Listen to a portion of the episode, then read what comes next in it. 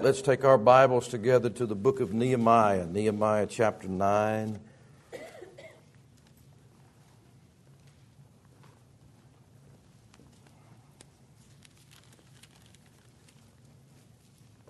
Nehemiah chapter 9, as he's going to get on the, into the chapter, he's going to talk about the failure of God's people and how they need to have revival in their lives because of all of the failures that they have done, but he begins chapter 9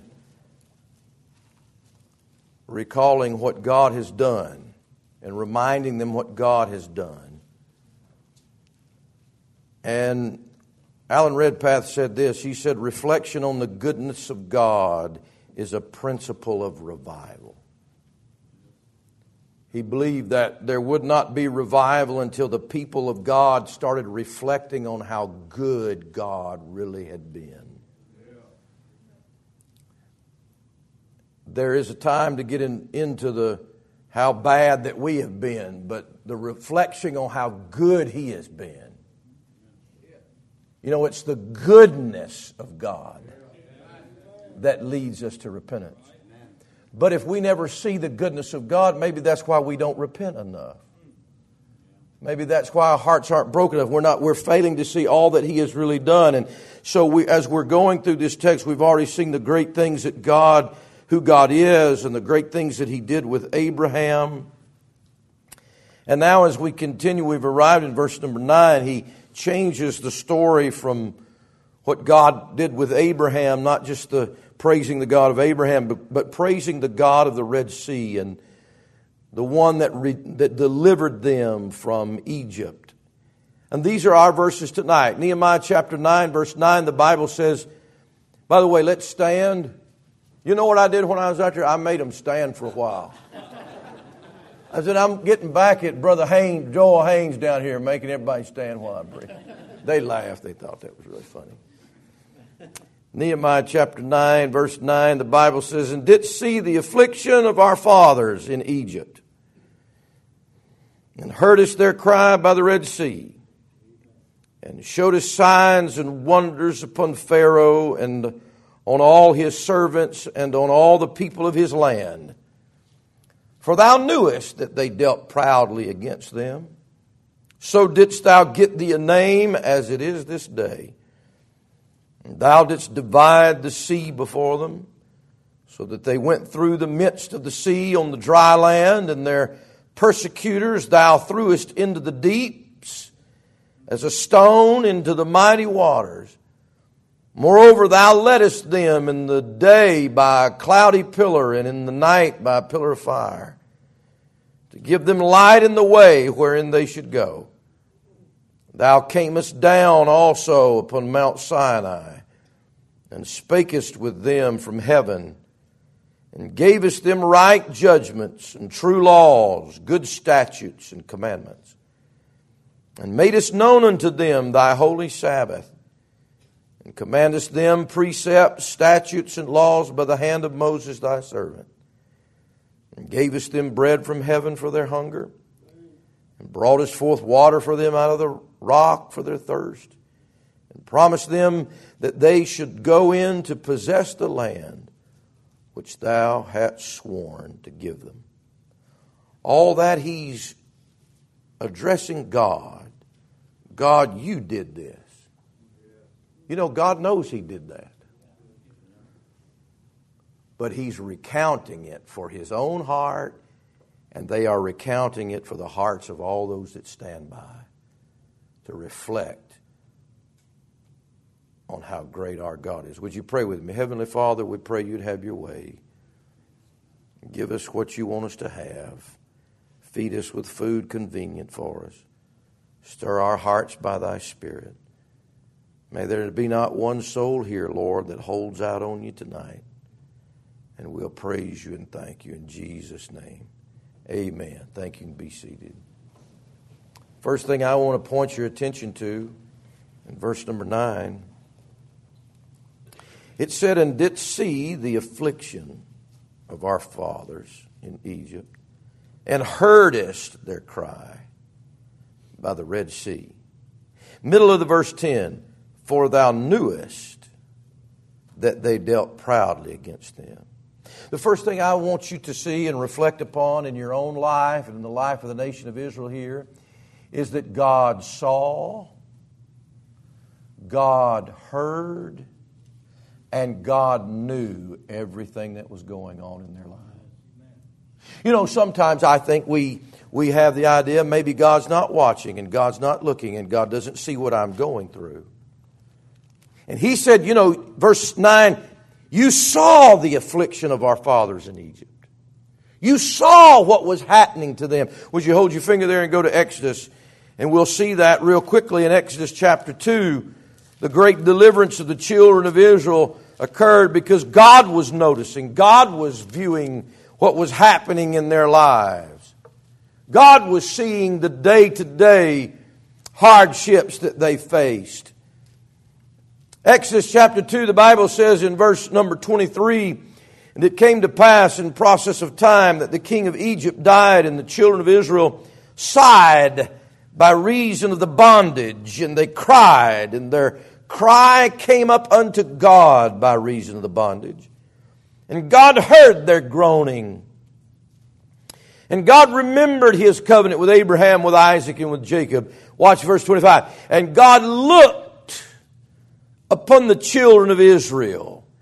And God had respect unto them. Look at chapter 3, verse 7. And the Lord said, I have surely seen the affliction of my people which are in Egypt, and have heard their cry by reason of their taskmasters. For I know their sorrows. What a verse. Verse 9. Now therefore, behold, the cry of the children of Israel is come unto me, I have also seen the oppression wherewith the Egyptians oppressed them. Verse number 16. Go and gather the elders of Israel together and say unto them, The Lord God of your fathers, the God of Abraham, of Isaac, and of Jacob, appeared unto me, saying, I have surely visited you and seen that which is done to you in Egypt. What a great comforting consolation of heart that God sees and God knows and God hears. You know, but here, here's what happens is, if we really believe that God sees and God knows and God hears, then we, we ask the question, well, why isn't He doing anything about it? Well, the answer to that is you need to hold on.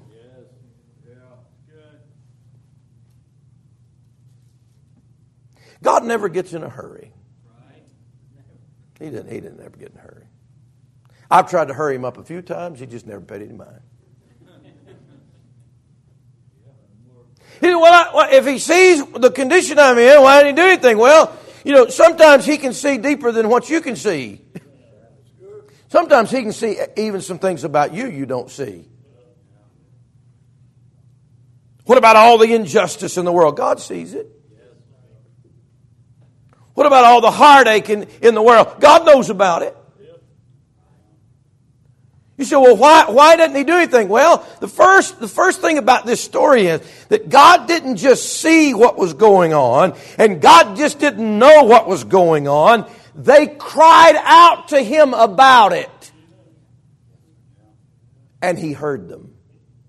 The Bible says the eyes of the Lord are open unto the righteous. His ears are open unto their prayers, or the eyes of the Lord are upon the righteous. And his ears are open to the prayers. He's looking at us, but he's also listening for us. He's listening for us. He's listening for the right cry. And sometimes the cry isn't that I'm just in pain. Sometimes the cry is, Lord, I need your help. You know, there's a lot of people that are in pain and they're, they're not willing to cry out for help for it. There's a lot of people that are in a bad way, but they're not going to cry out to God to help their bad way. And I will say this, you know, God will always do right. And there are so many things that we don't know. And uh, there's been times in my life, God, you know what's going on and you see what's going on and you see the problem and you see the injustice. Lord, c- come on now, do something about it. But, but I'm always leaning on the fact that my God is right and my understanding is insufficient and my knowledge is so limited and God, whatever bigger plan He has is better than what I think the situation and how it ought to be resolved. But I'm convinced He sees me. And that in itself should be a consolation. Because God's going to make all rights wrong. He's going to look. God sees you. You know, we often preach that about God sees you, so don't do bad. And that's true. He sees you. By the way, He sees what you're doing to other people, too, that making them afflicted. He knows He sees people in affliction, He watches who's doing it. Yeah. And by the way, sometimes we reap what we sow. Mm. That's something nobody, nobody ever wants to accept, you know. Certainly, what I'm going through now would not be because of something I've sowed in my past. That would never cross my mind, would it? We do reap what we sow. But the consolation is that God sees it, He knows all about it, and He knows more about it than I know about it. And He's listening. He's listening for my cry. I'm hurting. I'm lonely. I'm in pain. I don't know what to do. I'm confused. This is unjust. Man, I, I got to thinking about some of those Navajos out there. Guys, I'm, I'm telling you, the grace of God works, and the peace of God works, and the power of God works. And some of those poor Navajo people have been through things that you could never even contemplate. And they're sitting in church with a smile, with a family that you would think there's nothing wrong with them. How is that possible? Somewhere down the low, down the way, the Lord heard their feeble cry. I'm so glad God can hear my cry. You say, Well, I cried, nothing happened. Well, cry again. Cry out to Him again. Maybe, maybe He'll just, he, he, he responds to them here. I don't know how long that went on. But he knew all about it and he saw it. He saw it not just in Egypt, but our text said that he heard their cry by the Red Sea. He didn't just hear their cry when they were in bondage. He, hear, he heard their cry when they were in desperation, when there was nowhere to go. He heard their cry at the Red Sea. But you know, here, here's the thing. God, and they, they even started blaming God for that. They, they called, you know, we, you brought us out here in this wilderness to kill us. They started blaming God. And God's saying, Hey, doofus, I brought these people out here to chase you so I can kill all of them. Isn't that something? Oh God, oh, we're in desperation. We don't know what to do. They're all there. They're going to kill us. Why did you do this? What a mistake it was to listen to you and follow Moses. And God is just saying,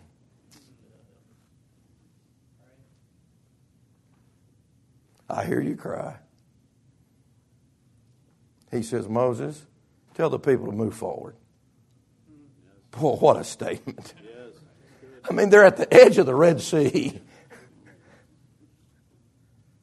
And Moses said, Hey, everybody, move forward. There's a sea. You talk about faith. How can you move forward when there's a sea there? Well, God says, I'm just going to divide the sea.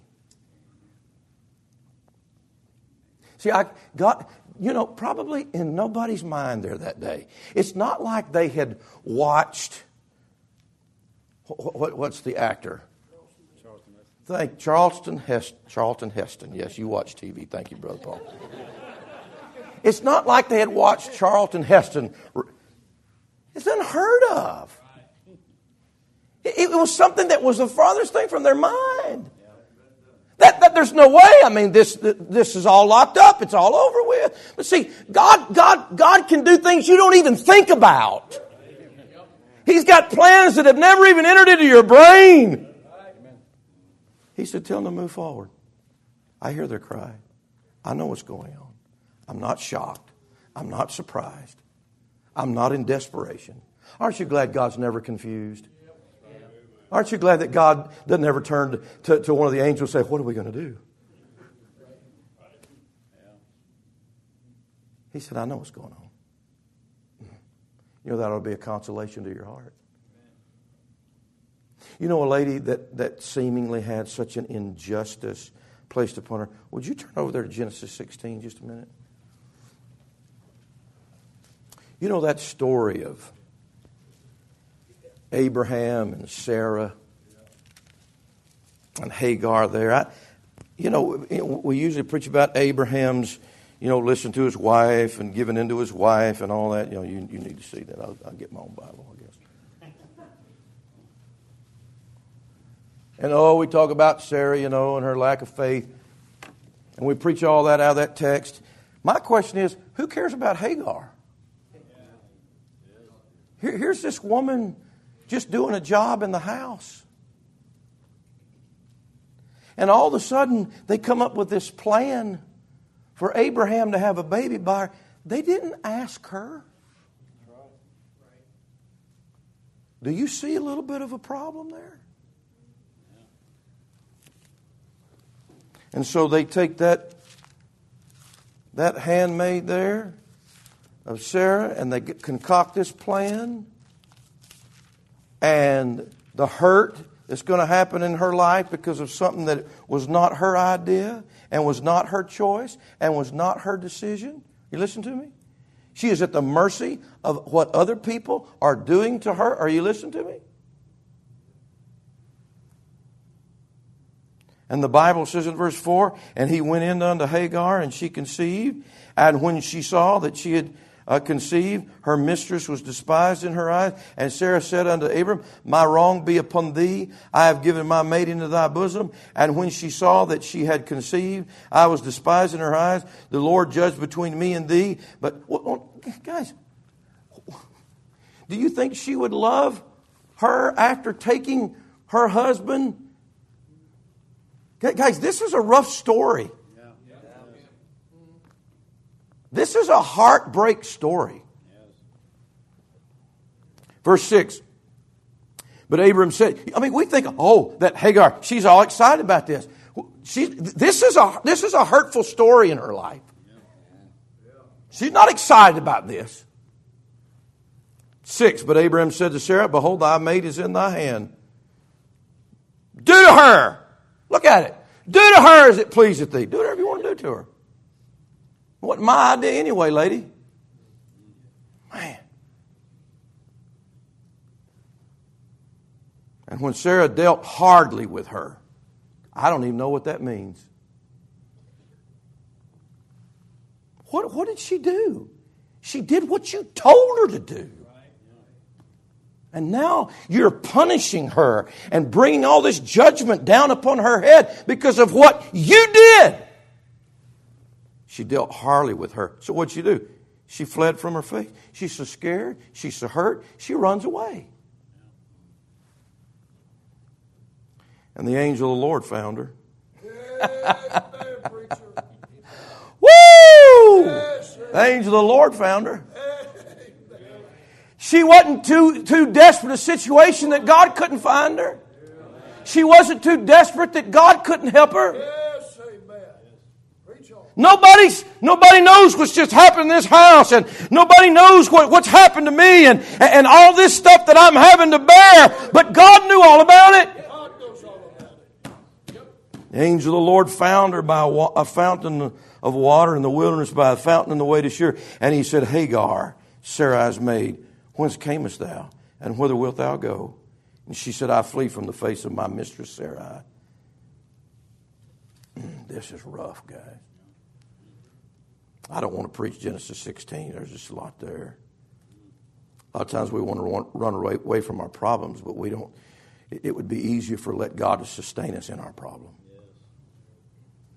Nine, the angel of the Lord said unto her, Return to thy mistress and submit thyself under her hands. And the angel of the Lord said unto her, I will multiply thy seed exceedingly that it shall not be numbered for multitude. You know, the only other person God said that to was Abraham, and now he's saying it to a woman. You know what? I think God saw her plight. You know, Sarai, she doesn't want to bless you. She didn't want to help you. Abraham doesn't care anything about you. He's all upset about the situation. But Hagar, I'm going to tell you what, I'm going to bless your seed. I'm going to take care of this situation. 11. And the angel of the Lord said unto her, Behold, thou art with child and shalt bear a son. Almost like he's announcing it to her. And shalt call his name Ishmael. That's a pretty good thing when God names your kid for you. I'd say he's sort of interested in this boy. Now, I know, I know your mind's running. Well, yeah, but that's a bad thing. Yeah, yeah, but God cared about this woman. And evidently, God cared about this little boy because he named him. Because, watch it, because the Lord hath heard thy affliction. Look at verse 13. I love this. And she called the name of the and she called the name of the Lord that spake unto her, Thou God seest me. For she said, Have I also here looked after him that seeth me? Wherefore the well was called Beer Lahai Roi. She called the name of the angel, she called the name of God, Thou God seest me. In other words, she's saying, Nobody else knows about me. Nobody else cares about me. There's not a person in the world that gives a flip about what I'm going through. But God, you have seen me, you have heard me, and you have found me. and I tell you what, it's not just, just Hagar it's anybody in this world that has an interest that'll turn to God in their need, in their affliction. He knows, He sees, He hears. Go back to our text, not only that. Boy, how many times has God seen you through your life? Knew what was happening, heard you cry There's a song in that old red book. He heard my. He, what did it? I know he heard my prayer. I like that one. I like to run around the outside in the yard when I hear that. He heard my cry. Nehemiah chapter 9, verse 10. But he didn't just hear, and he didn't just know, and he didn't just see. Then he started doing something. Verse 10 and showed his signs and wonders upon Pharaoh and on all his servants and on all the people of his land. For thou knewest that they dealt proudly against them, so didst thou get thee a name as it is this day, and thou didst divide the sea before them, so that they went through the midst of the sea on the dry land, and their persecutors thou throughest into the deeps as a stone in the mighty waters. You see, now we've moved from God seeing to God knowing and God hearing, and now God showing Himself and doing things about it. The Lord's arm is not shortened that it cannot save. His ear is not heavy that it cannot hear. And though they had no way out of their bondage and affliction, God says, watch what I can do, Pharaoh, and, and, and look at all these signs and wonders that I'm going to do in your sight. God is still that powerful God that can do things that we know not. He not only did signs and wonders upon Pharaoh, he did it upon all of his servants and all the people of the land. And not only did he did that, those signs, wonders, and miracles in the land of Egypt to let, to let, to get him to let the people go. But you know, here's the thing. He could have got the people out of, of Egypt without doing all that stuff, but he did all that stuff for a reason. You know, sometimes God lets us get down the bottom of a barrel so that he can show how great a power he has and do things, so then somebody else might get help more than just you. Watch this now. He takes them down, our text says that he, he did divide, verse 11, the sea before them, so they went through the midst of the sea on the dry land. Oh, out there in the reservation, they, they have a tough time when it rains, and it, it rained quite a bit out there. It, will come and then it'll just go. But when it rains there, the, the roads are so muddy. It's not like all the roads are paved, you know. And I, I mean, people get stuck. I mean, I saw four wheel drive truck stuck everywhere. When it rains, that all that dirt out there in Arizona, it just turns to mud and nothing moves, you know. When you take a Red Sea and you divide it, what do you got? And they stepped down in there and it was dry. The miracle was not just God parting the Red Sea. The miracle is that dirt's dry. what a big God! What can He do? What can He do for you? Made that sea divide, made the, the, the, land dry. He had to make it dry, not, not to get them across so all them chariots could come in there. So they could drive all their wheels off and so he could kill all of them. But I'd like to been there. I hope God will rewind that and let us watch that. So I can just hoot and holler on it, you know. Amen. What God did. They didn't do that. Moses didn't do that. I'd like to have seen Moses' face when that. Raise the rod. Okay, I'll raise the rod. wow. And just as dry as cracker juice down there. Amen. What a God. Doesn't he make any sense? What's he done for you? What could you believe him to do for you? But here's what I said just a minute ago. There, sometimes God gets us down at the bottom of the barrel, not just to help us, he can help us easy. He did not have to, he did not have to divide the Red Sea to get them out of their mess. He could have put that wall of fire, remember that wall of fire? He could have put that wall of fire up way before the Red Sea and just held back Pharaoh until they got to the promised land. He had a bigger plan. He wanted them to chase them. He wanted them to get to the cliff's edge. He wanted his people to get in a seeming place of desperation. Why? Not just for their deliverance, but for other people's deliverance. Look at the verse. Oh, how wonderful the Bible is. 10 and showed his signs and wonders upon Pharaoh and on all his servants and on all the people of his land. For thou knewest that they dealt proudly against them. Watch it, watch it. So didst thou get thee a name as it is this day. You know what was more important than them being delivered from Egypt and more important for them to get across that Red Sea? That God's name was glorified and that the power of God and the person of God, a testimony would be for him for thousands of years. This is the God of the Red Sea. And you know what that did? It not only helped those people in that day, it helped a lot of other people. You know who it helped? Remember when those spies came in the land? They came to the land and they found themselves at Rahab's house. And Rahab says, I've heard about that name. We've all heard about that name. We've all heard about that great God. We've heard about what He's done in Egypt. We've heard about what He's done in the Red Sea. It just wasn't about getting out of Egypt. It was about showing the world what a great God He was.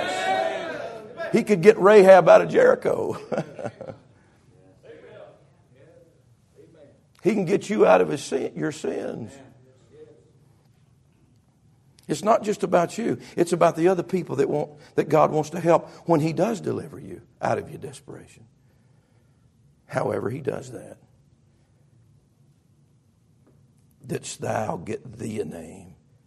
God wants to show this world a testimony of a real God. Guys, listen if the deliverance was just about getting them out of their problem, it would be man centered. If God's deliverance is just getting us out of our situation, it's all humanistic, it's all about man. But the world and life is not about man, it's about God. And getting the children of Israel out of Egypt and delivering them was about God getting himself a name. So that some poor Navajo can say, Wow, if you did that at the Red Sea, I guess you can help me in my plight.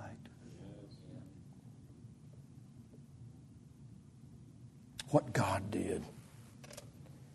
I like in the verse 11, he says, Their persecutors thou threwest into the deeps. as a stone into the mighty waters. I mean, he, he, he took Pharaoh and all this, he just threw him. Threw him like you throw a pebble in the water. That's what God can do to, to our enemies.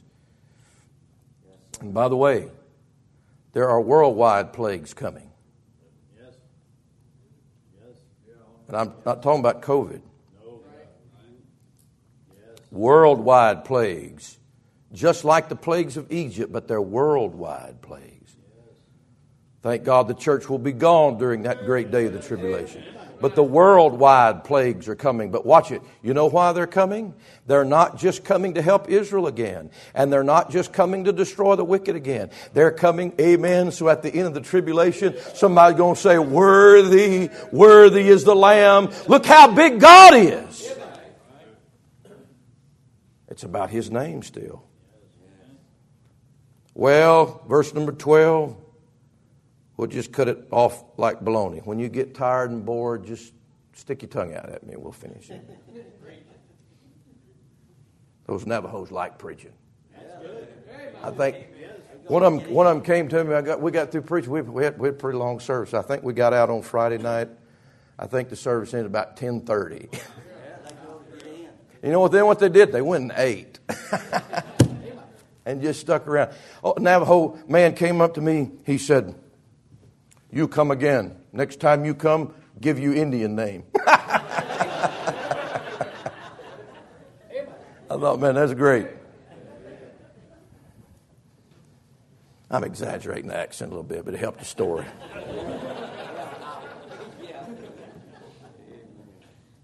Verse 12. Moreover, thou leddest them. Look all these things God did. Thou leddest them in the day by a cloudy pillar, and in the night by a pillar of fire, to give them light in the way wherein they should go. God not only saw and He knew and He heard and He showed Himself and He did so many things, but He also led them. Guys, you understand that it would, you know what a tragedy it would have been if Moses, Moses had led a million plus people out of Egypt, but they don't know where to go. That's like us in our lives, all of us in our lives. We don't know where to go. And there is a way that seemeth right unto a man, but the end thereof are the ways of death. We don't know where to go. We don't have that wisdom. We don't have that understanding. Okay, praise God. Hallelujah. Pharaoh and all that, they're all dead. Glory to God. And they turn around and say, Where do we go? God says, I got that taken care of too. I'm going to lead you. But you know, God doesn't drive you. He leads you. You know, I, as a pastor, I've, I've, tried to live that way. I understand what the Bible says about a pastoral authority and my position. I understand that. I'm, I'm not interested in driving people. I just say this is the way I think God wants us to go. It, it's a leadership. You don't have to go that way. You don't have to go God's way. Here's the cloud. He says, Here we go. It's in the daytime. Look up there and see that cloud. There, there you go. And in the nighttime, oh, it's dark. What do we do? There's, there's a pillar of fire. Can't miss that at night. You know, the problem was they did, was not they didn't know where to go. The problem is they didn't want to follow. Isn't that right? They got in that wilderness, and what they do? Moses doesn't know where he's going. There's a cloud. Hey man, you don't have to be a rocket scientist. It's going that way. Okay, let's guess we'll go that way. I mean, Moses, Moses is just going where the cloud's going. Moses is just going where the pillar of fire is going. It will follow God that way. It's not that we don't know how to go or where to go. Usually, it's the problem is we don't want to follow. We want to lead, and God doesn't want you to lead. He wants you to follow. We want to get out in the front and say, God, I'm going this way. What a joke. You don't know where you're going. He knows the way. My Lord knows the way through the wilderness.